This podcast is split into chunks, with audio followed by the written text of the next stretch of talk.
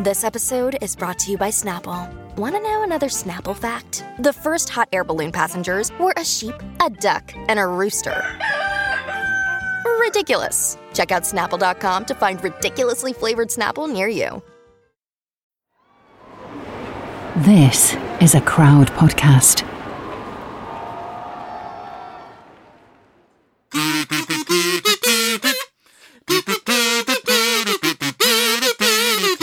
Harry Truman, Doris Day, Red China, Johnnie Ray, South Pacific, Walter Winchell, Joe DiMaggio, Joe McCarthy, Richard Nixon, Studebaker, television, North Korea, South Korea. Marilyn Monroe. Finally. Good one.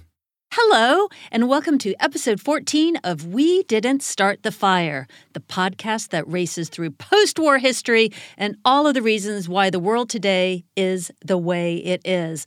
All done through the medium of a number one smash hit, you may know it, by Billy Joel. I'm Katie Puckrick. I'm Tom Fordyce. And as always, Tom, we are ready to learn a little bit more about how we got to our squirrely whirly world. and today, the very, very important builder of our squirrely whirly world is the pop culture icon that is Marilyn Monroe. It's a biggie, Katie, this episode. This is one of the episodes that I feel we could almost do 20 episodes on. Do you know what I mean? You could just zoom in on one part of Marilyn Monroe's life. You could do her childhood. You could do just her death. You could do her lovers. You could do, do her films. Well, you could just do her effect on pop culture. The fact that every young pop star today pretty much uses her look as the building block. You know, whether it's Katy Perry or Gwen Stefani, Madonna, of course. Um, yeah, it's a classic look. So, when did you first become aware of Marilyn? When did her look or her songs or her films work their way into your life? My first awareness of Marilyn Monroe was sexual jealousy on the part of my mother because my dad quite fancied old Mazza. now? yeah, and the funny thing is is that my dad was very devoutly Catholic, very prudish and conservative. And yet, he seemed to have a soft spot for this lady who, you know, any other day of the week, he would have decried her as being a little bit of a hussy, a little bit of a floozy, a little bit of a ne'er do well. And yet he did have a soft spot for her. And I remember that that really drove my mother crazy. Um, he would get kind of a glassy look in his eye whenever a Marilyn Monroe film would come on television. And uh, she would mutter under her breath about him being a hypocrite. So, um, that I thought was a, a good thing that uh, Marilyn could get a rise out of my parents. How about you? Yeah, so I think I first became aware of her through one of the copycats, if you want to f- put it that way, which was watching Madonna's Material Girl video and having absolutely no idea at the time that it was an homage slash rip-off of Diamonds Are a Girl's Best Friend. Yeah. Just didn't know. Yeah, from Gentlemen Prefer Blondes. Yeah. Yeah. And then there is something about Marilyn where, as you grow older, she's just unmissable because she's everywhere. Her influence is everywhere. She has provided a template for others to follow.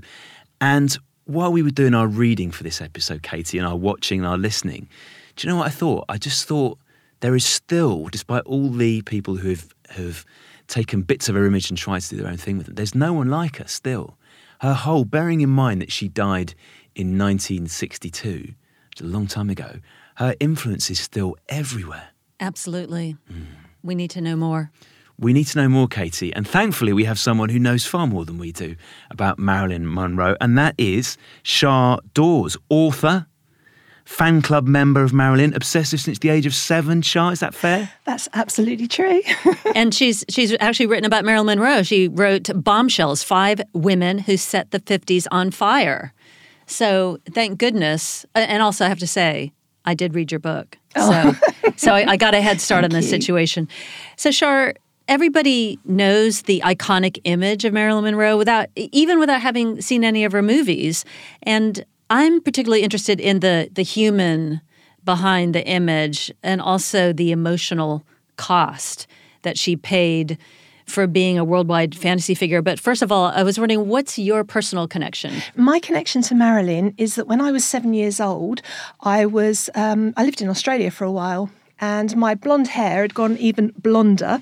And I came home and uh, back to England, and my great aunt Ivy saw me, Oh yeah. and uh, she was like, Oh my goodness, she looks just like Marilyn Monroe. Because my hair was blonde. Right. And um, I was really sort of excited about that. And I was, Who's Marilyn Monroe? Who's Marilyn Monroe? And when I found out, there was no going back. I fell in love because, of course, I just saw this beautiful woman and I wanted to know more and more about her. And initially, it was her image.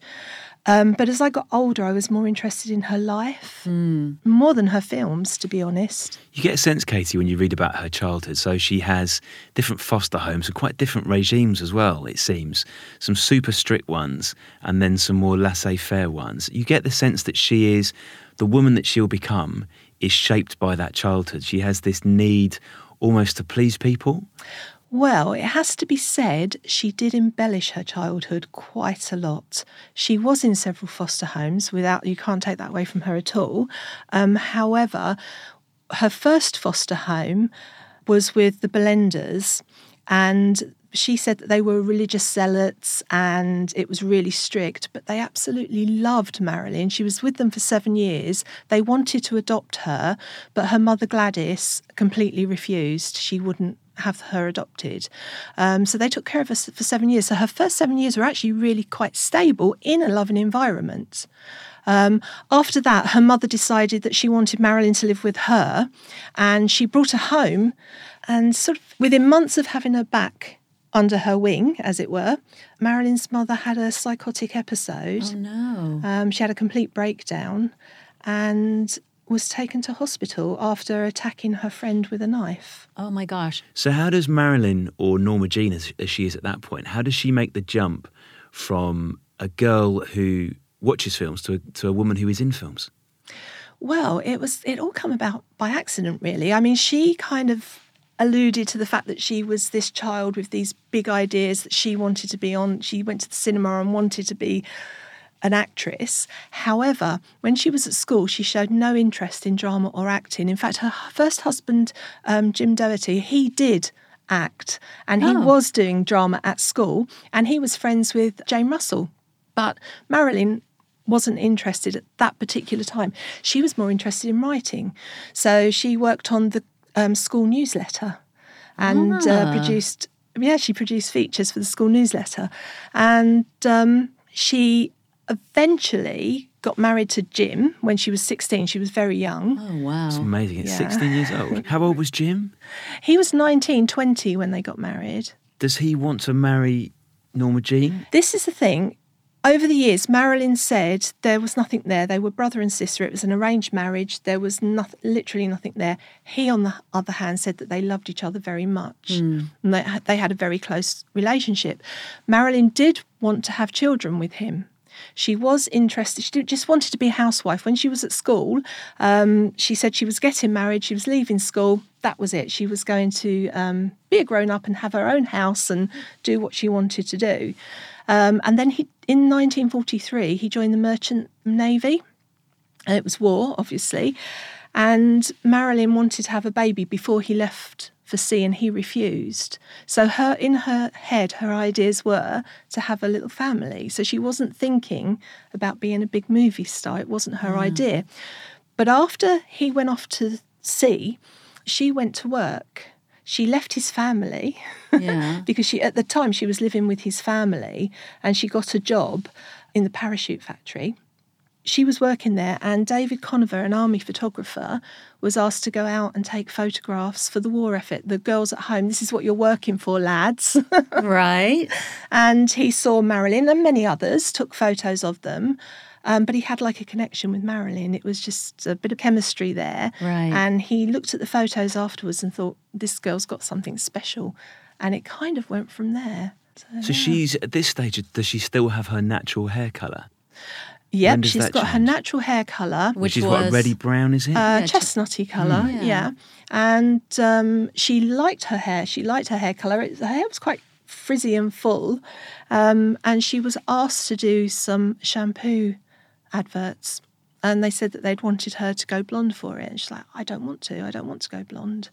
So um, Emmeline said to her, Look, you'll look better as a blonde. The camera picks up blondes much better. The photographs are better. And the agencies are looking for blondes right now.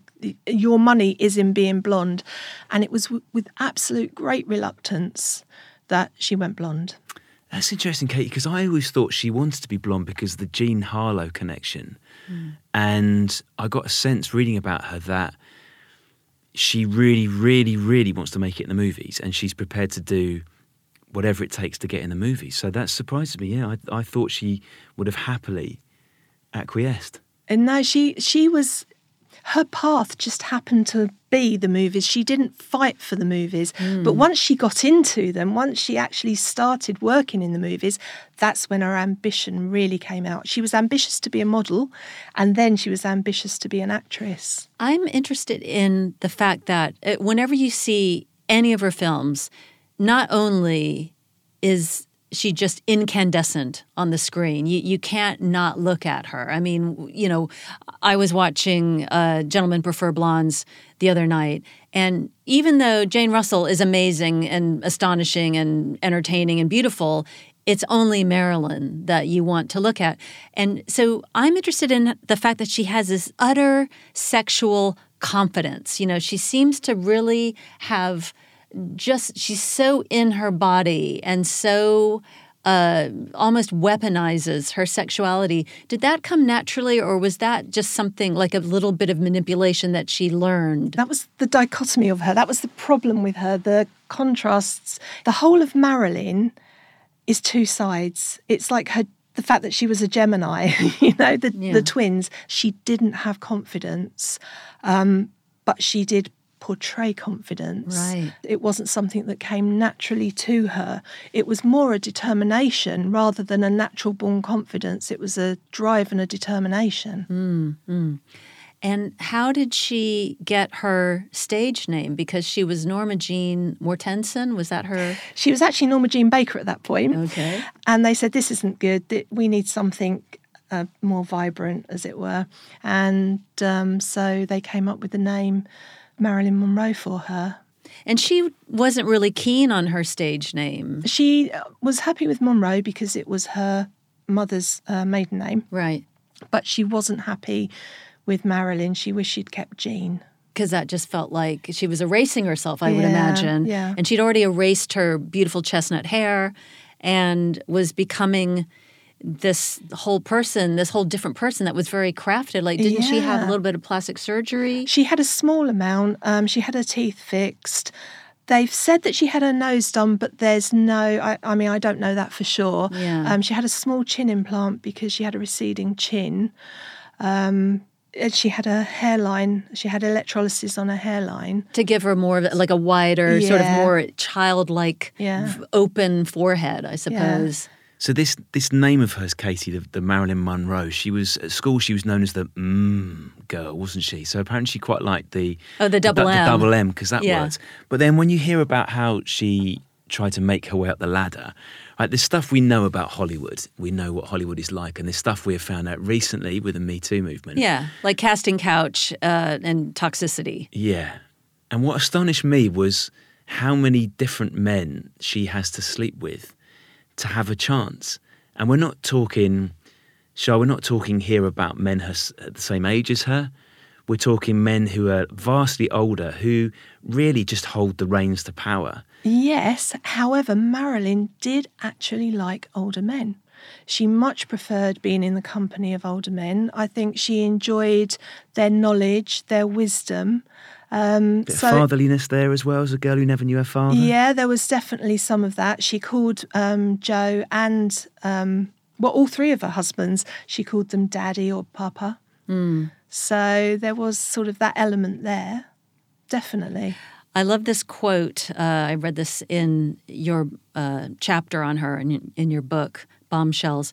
In 1954, Marilyn reportedly said, In Hollywood, a girl's virtue is much less important than her hairdo. You're judged by how you look, not by how you are. Hollywood's a place where they'll pay you $1,000 for a kiss and 50 cents for your soul. I hmm. know because I turned down the first offer often enough and held out for the 50 cents. I know it's wonderful, isn't it? So wonderful. I mean, she was yeah. like, she's no dummy. This No. is the thing. No. Because, of course, there's this image. I mean, she plays the dumb blonde archetype often enough in her films. She plays it very well to the extent that people quite stupidly, naively write it off. This is when I wrote the book. It was because, or partly because, the women in the book, they're all seen as victims. Hmm. They're all seen as dumb blondes. And actually, they were all really strong, determined, forceful women. And Marilyn was right out there. She was really right out there. She knew exactly what she wanted, but she also knew how to work it and how to play the system. Right, right. And she, in the whole trajectory of her film career, she ended up fighting for fair pay, fighting against typecasting. actually, it wasn't Marilyn that fought for fair pay. It was the men in Marilyn's life. Joe DiMaggio, money was everything. He was really important to Joe. She was offered a film. I think it was the um, girl in pink tights, and Frank Sinatra was playing opposite her. Frank Sinatra was going to be receiving five thousand dollars a week. Marilyn fifteen hundred. And Joe said, No, no, you can't do it. You just can't do it. But I hmm. think Marilyn would have done it because Marilyn wasn't interested in the money side of things, hmm. but the men in her life were. The men seem to be quite controlling, all the men that she meets. So we've heard a little bit about Joe DiMaggio, Katie, because he was an earlier episode for us. Yep. And we talked a little bit about his relationship with Marilyn then.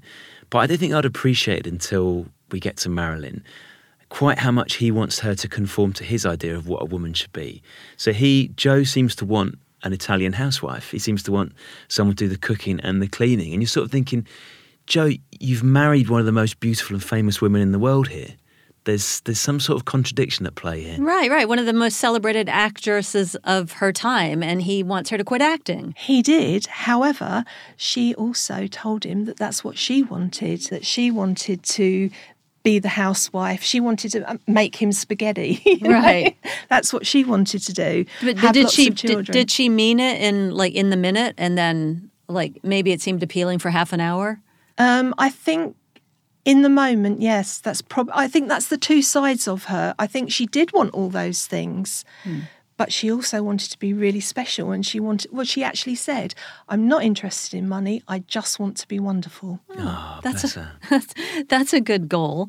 The relationship with Arthur Miller is a, is a funny one from the outside, isn't it? Because he, he is this very serious playwright, um, very well thought of critically. There's an amazing headline in Variety when Arthur Miller and Marilyn get married, which is simply Egghead weds Hourglass, Yeah. which I thought was nice. But they had, did seem to have a genuine connection. Um, I think that she really loved Arthur Miller, and I think that Arthur Miller really loved her.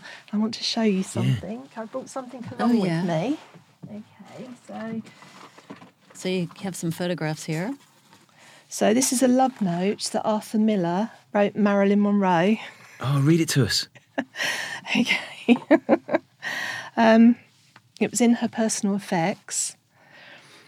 And it was Wednesday, April the 4th, 1956. So I'm looking at this note, and you're saying this is what Arthur Miller Yeah. wrote to Marilyn. Uh, and he has uh, 1.12 p.m., so right after lunchtime. My It's darling. specific, isn't it? Yeah, it's very specific. My darling, the kids are here. I'm working on my special. I love you. I want you this moment. I'm deeply happy and agonized that you're not in reach. The joy of the future has suddenly come on me. I kiss you. And he signed it A. Mm. Oh my gosh, that's just just raw and immediate. Yeah, it really is. I think that that says so much. That's, you know, that little note. He was writing her little notes all the time. I don't know if you saw oh. The auction when these came up for auction. There was a Joe DiMaggio love letter. There was a love, another letter from Arthur Miller, and there was this one, and I got this one. That is such a keepsake. Well done Thank for scoring that. I think That's it probably incredible. works for Arthur, doesn't it? As a playwright, when he's trying to seduce Marilyn, it sort of works for him. The written form is very much playing to his strengths. Yeah, but listen to this, Tom. Uh, when Marilyn met Arthur, and she had met him even before she was with Joe DiMaggio. Well, she'd met him. Yeah, she met him um, when she, just after Johnny Hyde died, and uh, it was a very intense meeting, and they fell in love with each other basically.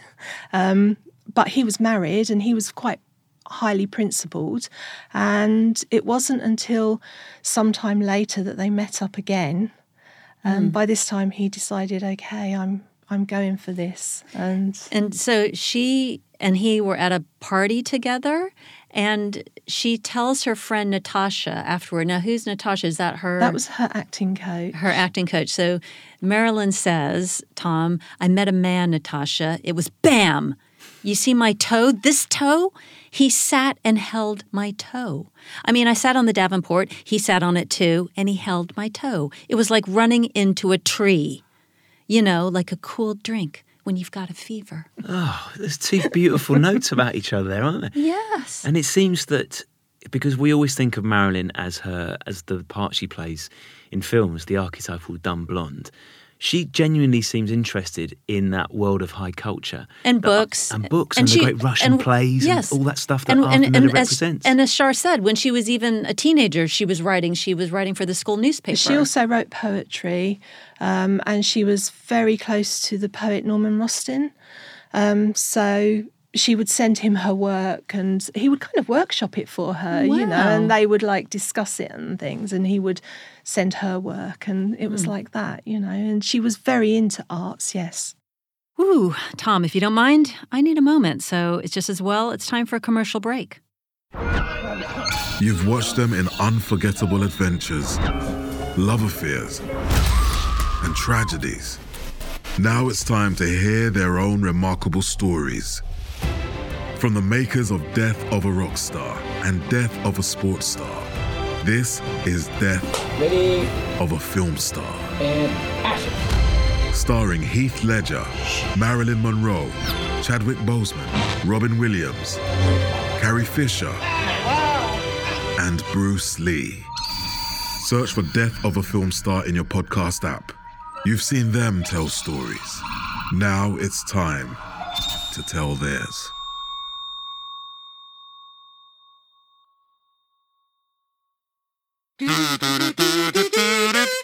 There's a man in her life, Katie, that we probably need to talk about. And he's always associated with Marilyn Monroe because of the ways that she sings happy birthday to him. And that's that's JFK. But it seems, Shar, that maybe while they were intimate at times, that maybe this this affair has been overplayed a bit, has it? Totally. It's a big smoke screen, JFK. It was a little, again, it was a little moment in time. Um, I don't think it was as relevant as people have grabbed onto. In fact, what happened was several years after she died, um, a guy called Robert Slatzer claimed that he married Marilyn Oh, in uh, Mexico, and it's nothing. It's no such thing. It didn't happen, uh, and it was him that basically began the whole JFK, all the lies, basically. oh so he Um, started this the myths. tantalizing gossip. Yeah, yeah, yeah. Did Marilyn Monroe ever cross paths with Marlon Brando, who is another lyric in We Didn't Start the Fire? Did she have anything to Oh, do with him? she did. Yeah, she and um, Brando had a very brief relationship. They were very good friends. They got on very well. Um, she wasn't quite sure about um, Brando's bedroom style. What was? we.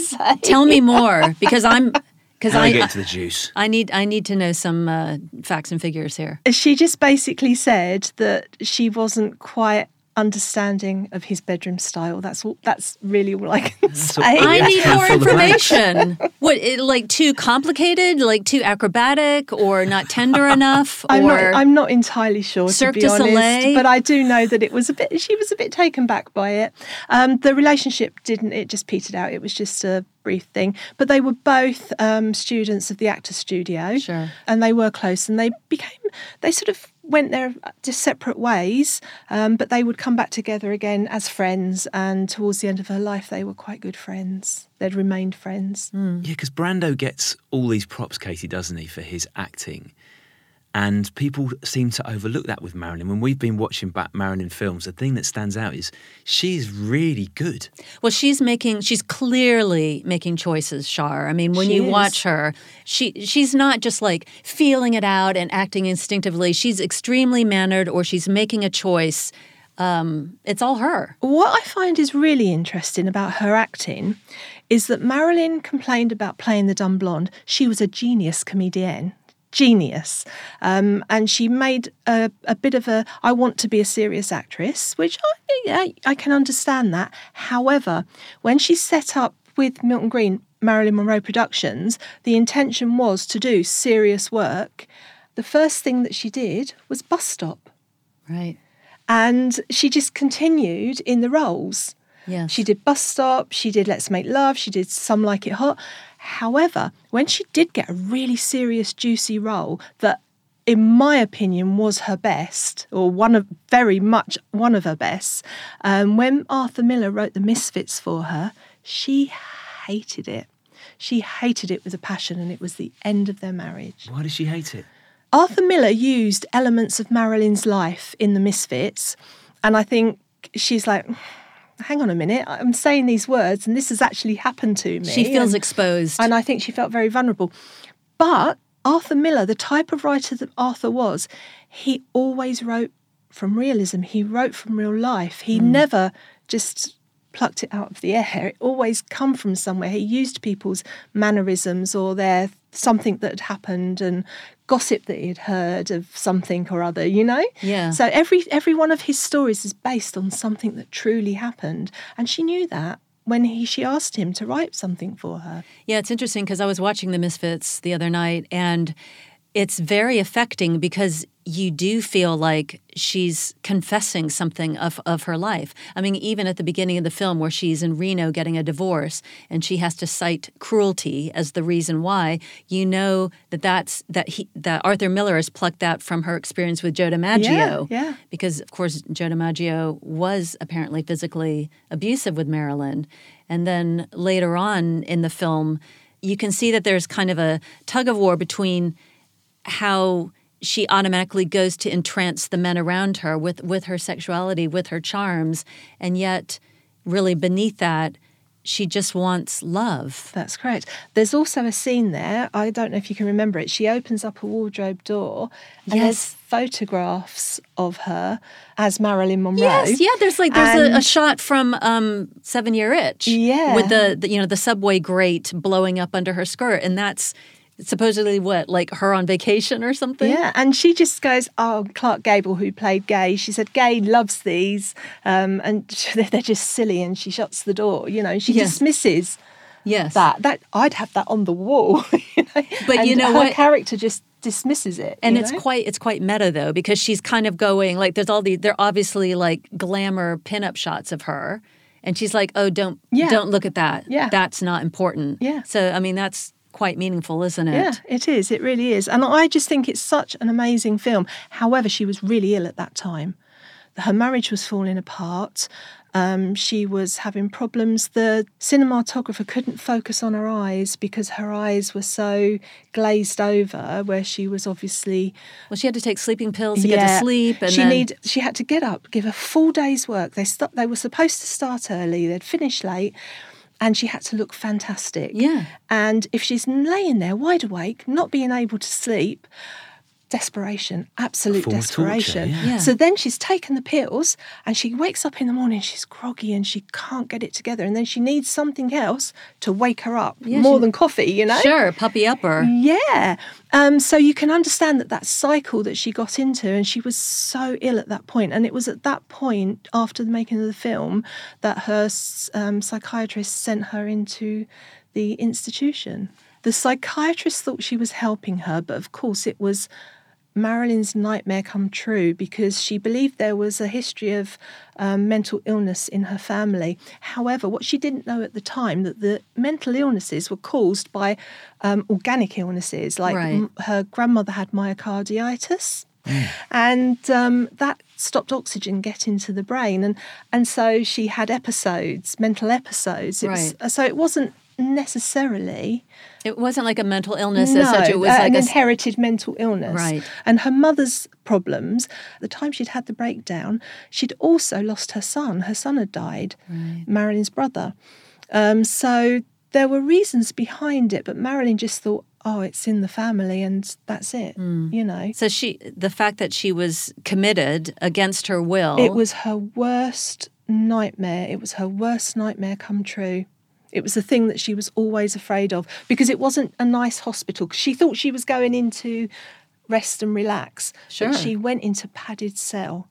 They stripped her and she ended up in a straitjacket. I had no idea it got that it got that bad. So this, this was in 1961, and this was uh, after she had finished filming She'd The finished, Misfits. She'd finished The Misfits and she'd um, asked for help. She'd asked Lee Strasberg for help and he ignored her letter. Mm. And it was Joe DiMaggio that came and got her out. So So that's interesting that these people are circling and cycling through her life because, of course, her marriage with Joe DiMaggio finished uh, quite abruptly after he stormed off the set on Seven Year Itch. Is Yeah. that right? Yeah. Because He- he, can you tell me that story? Well, he had real issues with Marilyn showing her body. And he didn't just do it on the seven year itch, he also did it on There's No Business Like Show Business.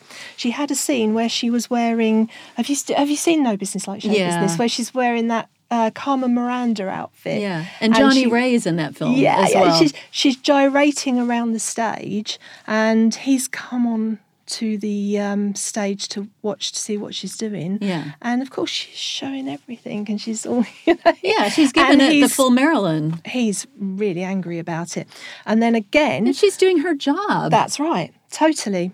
And then again, uh, with the seven year itch, they set up, Sam Shaw, the photographer, set up the publicity shots to do the, s- the, the skirt, blow. blowing up. Yeah. Yeah, I mean, they were just pu- publicity shots because the actual filming was done at a different time. And obviously, whole of New York came out when they heard about it, the buzz and everything. Sure. And they said to Joe, "Come and come and watch." And he was like, "I don't want to. I don't want to see it." No, no, go on, come and watch. Come and watch. Yeah. And uh, so he went down there, and of course, her skirt's blowing up. She's got white panties on, but the lights, you can imagine the lights are showing pretty Oh yeah, much the Klieg lights are like X-ray vision. yeah, yeah, and he was absolutely furious. And that was the end that was the night that ended their marriage because they went back to the hotel. There was reportedly arguing, shouting, crying, and the next morning her uh, makeup artist and her coach saw that she had bruising um, down her back of her shoulder and they had to cover it up with makeup. And so they assumed that that's what Joe had done. And so the marriage ended within months after that. Pre- pre- that was it. Oh, that was pretty much it. Yeah, they went back to um, LA. Hmm. Uh, they were in a rented property in LA, and um, it just they decided that was it. That end of it. What was it about her look that and her sexuality that made her so popular around the world? She seems to, in some ways, have been like every man's dream woman in that she was sexually adventurous, but she was she was looking for a paternal figure. Like it seemed to fit a certain idea of how men want a woman to be. Oh yeah, there's like an a unresolvable tension between those two things. Yeah, she. I think it was. Um, she offered no strings. She offered no commitment. She or, or appeared to offer. She offered all the things that actually she wasn't. Um, deep down, she was such a complex person. She caused so many problems for Arthur Miller, but um, on the surface, it, she just looked the bubbly, frothy, champagne blonde, you know.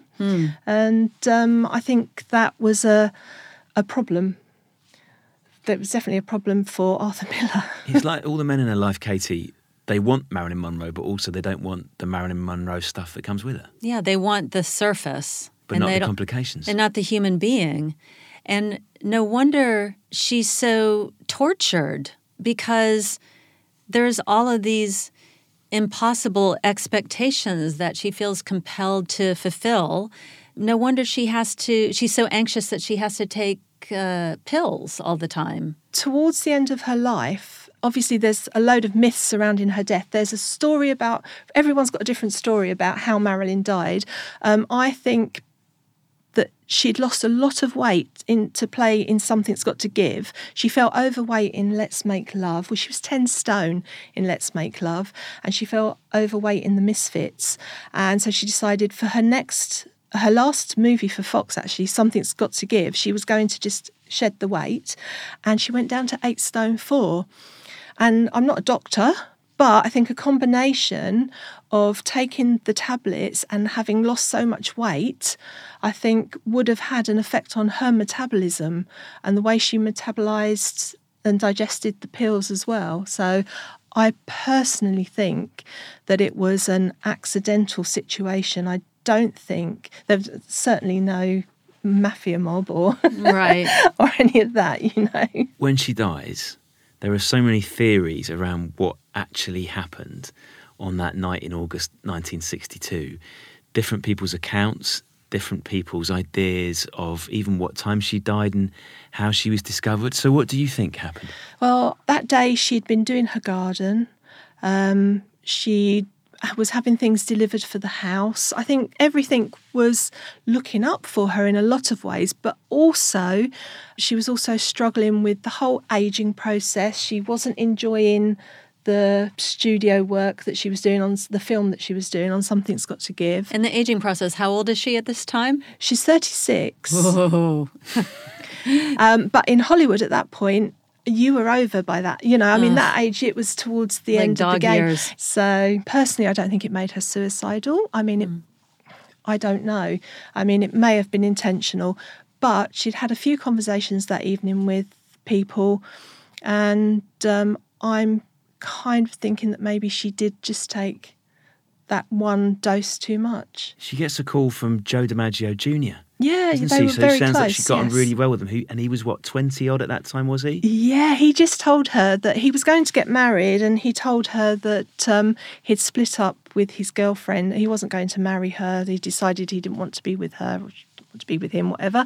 And Marilyn was really happy because she didn't like her very much anyway. And she thought, "Yep, you're doing the right thing. This is brilliant," you know. So she was very positive during that phone call. That's so. That's about seven or quarter past seven in the evening, and then she gets a call from Peter Lawford, the actor, at eight, and that's when he starts thinking, because of her delivery is quite slurred and the things that she says to him, he's the one who starts to panic. Is he? Yeah, he phones um, the lawyer Rudin. He she- he phones rather than go to the scene himself. He phones him. Um, Rudin phones Eunice Murray, the housekeeper who was staying overnight. And she sounds an interesting character in her own right. Oh, that's that's another show. uh, yeah, so he phones her and says, "Can you look in on Marilyn's back?" And she, "Oh yeah, Marilyn's fine. Marilyn's okay. Don't worry about it." And so, Mar- so had she looked in on her and just saw a lump She's, under the covers? She just saw no. She just seen there was light under her door, Oh. and she just assumed she was listening to music and whatever. But this is where the other theories come in, don't they, Katie? There are so many different uh, conspiracy theories around Marilyn's death because uh, Peter Lawford is married to, Patricia Lawford, yeah, who is a Kennedy? Who is was a. Kennedy. Yeah, yeah.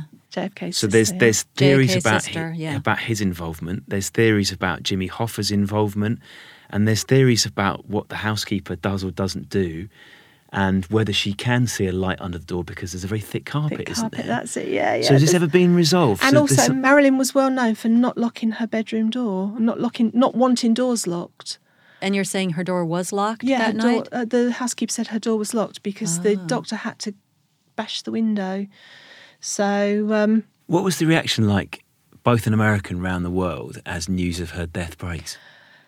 I think people were so shocked, and I think people were at the, people that lived at the time said, "Well, you remember what you were doing when Marilyn Monroe died, when the news came through that she died." It, it was, and it was also there was a feeling of, well, if she can't make it, you know, in this world, she appeared to have everything going for her. She appeared out outside to be happy, bubbly, and full of life and vibrance. And they, when the coroner's report came back, they believed it was suicide um, and that she'd made a cry for help, and like she had done in the past, because she had made other attempts in the past, um, and they put it down to suicide at that point. After she'd died, um, everybody wanted to, they still wanted to take her picture, which was really gruesome. Um, and also, one of the guys that worked at the funeral home, they'd made her up and they'd put her forces. So she on. had She had falsies, forces. just she had of- chicken fillets. All right. So just to make the most out of her décolletage. Yeah, and also when she had the autopsy, she'd had the back of her hair cut, and that went into the bin, and someone reached in and took it all out, and it was sold at a later date. So souvenirs, very morbid Yeah. souvenirs, and that is just an indication of what you know. She was a commodity. Yeah, even Every, in you know, yeah. even even her falsies and her hair. yeah. I mean, that's that's what you would do with a saint, a medieval saint, isn't it? You Mm. know, you'd have a, a relic. What would you say, Shar, is the legacy of Marilyn Monroe? I think obviously she's left so much for us to appreciate on film, um, in photographs and everything. But she's also somebody to really look at and admire because she started off with so little and she worked so hard and achieved so much. All she said was, I, I really want to be loved. And she was loved and she still is loved. She's immortal. She is. Shar, thank you so much for coming in to talk to Katie and I. Thanks for bringing that amazing love letter from Arthur Miller. Yeah, that is really going to stay with me. Thank you so much for having me. Wow, Katie, so that was Marilyn Monroe. I probably had a lot of expectations for this episode because she is inescapable wherever you grow up in the world. I am left feeling deeply frustrated because um, there's so many questions that will forever go unanswered about her, and there's so many what ifs.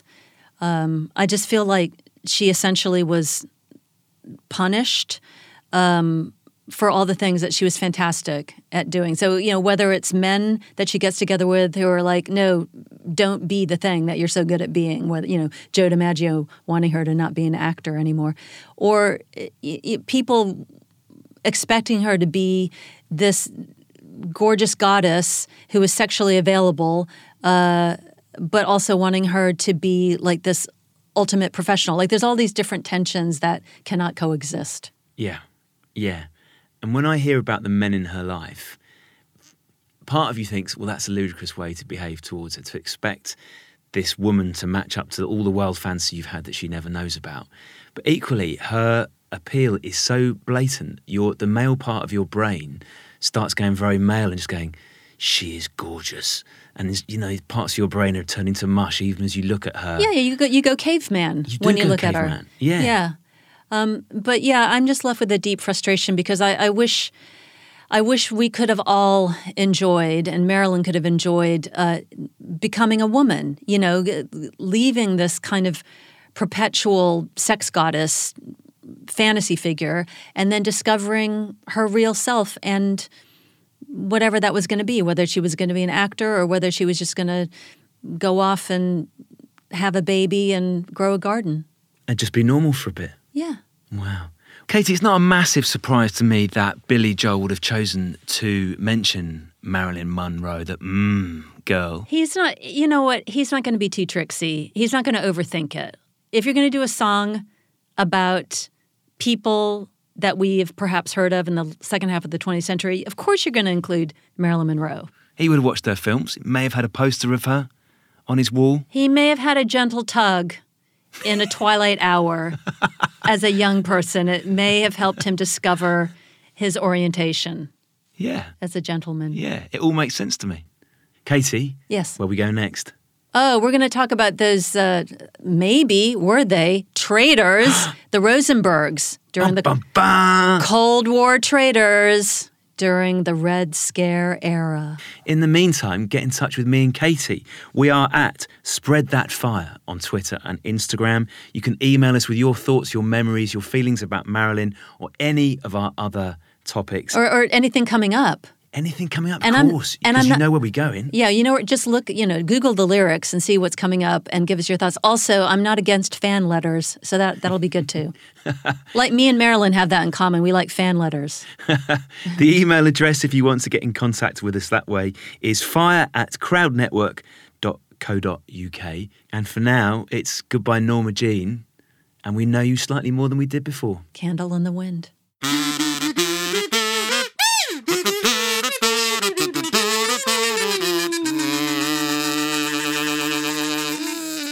If you've enjoyed that story about Marilyn Monroe, there's even more. There's a great new podcast called Death of a Film Star. Last week's episode was all about Marilyn Monroe. Next week's episode is all about the brilliant Chadwick Boseman. Just search for Death of a Film Star in all your usual podcast places.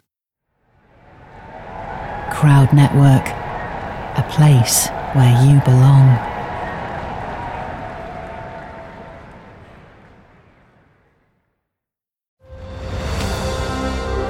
I'm Ken Harbaugh, host of Warriors in Their Own Words, a podcast that presents the unvarnished, unsanitized truth of what we have asked of those who defend this nation. As a country, we need these stories more than ever. Stories from Americans who have borne the battle, including 30 year old remastered interviews with veterans from World War I recounting their time in the trenches of Europe, and with veterans from World War II, Korea, Vietnam, and from our most recent conflicts in Iraq, Afghanistan, and other battlefields Americans may never have heard of. Hear their stories by listening to Warriors in Their Own Words wherever you find podcasts. Hello, this is Gary Girod welcoming you to check out the French History Podcast. Our main show covers the history of France from the first humans until present. If you liked Mike Duncan's The History of Rome and wanted a similar program covering the land of beauty, culture, and love, we are exactly that. We also host world renowned scholars who have delivered guest episodes on their specialties, including 18th century pirates, revolutionary booksellers in 20th century Paris, the special friendship between the Marquis de Lafayette and Thomas Jefferson, and numerous others. Learn what you love and listen to the French History Podcast today.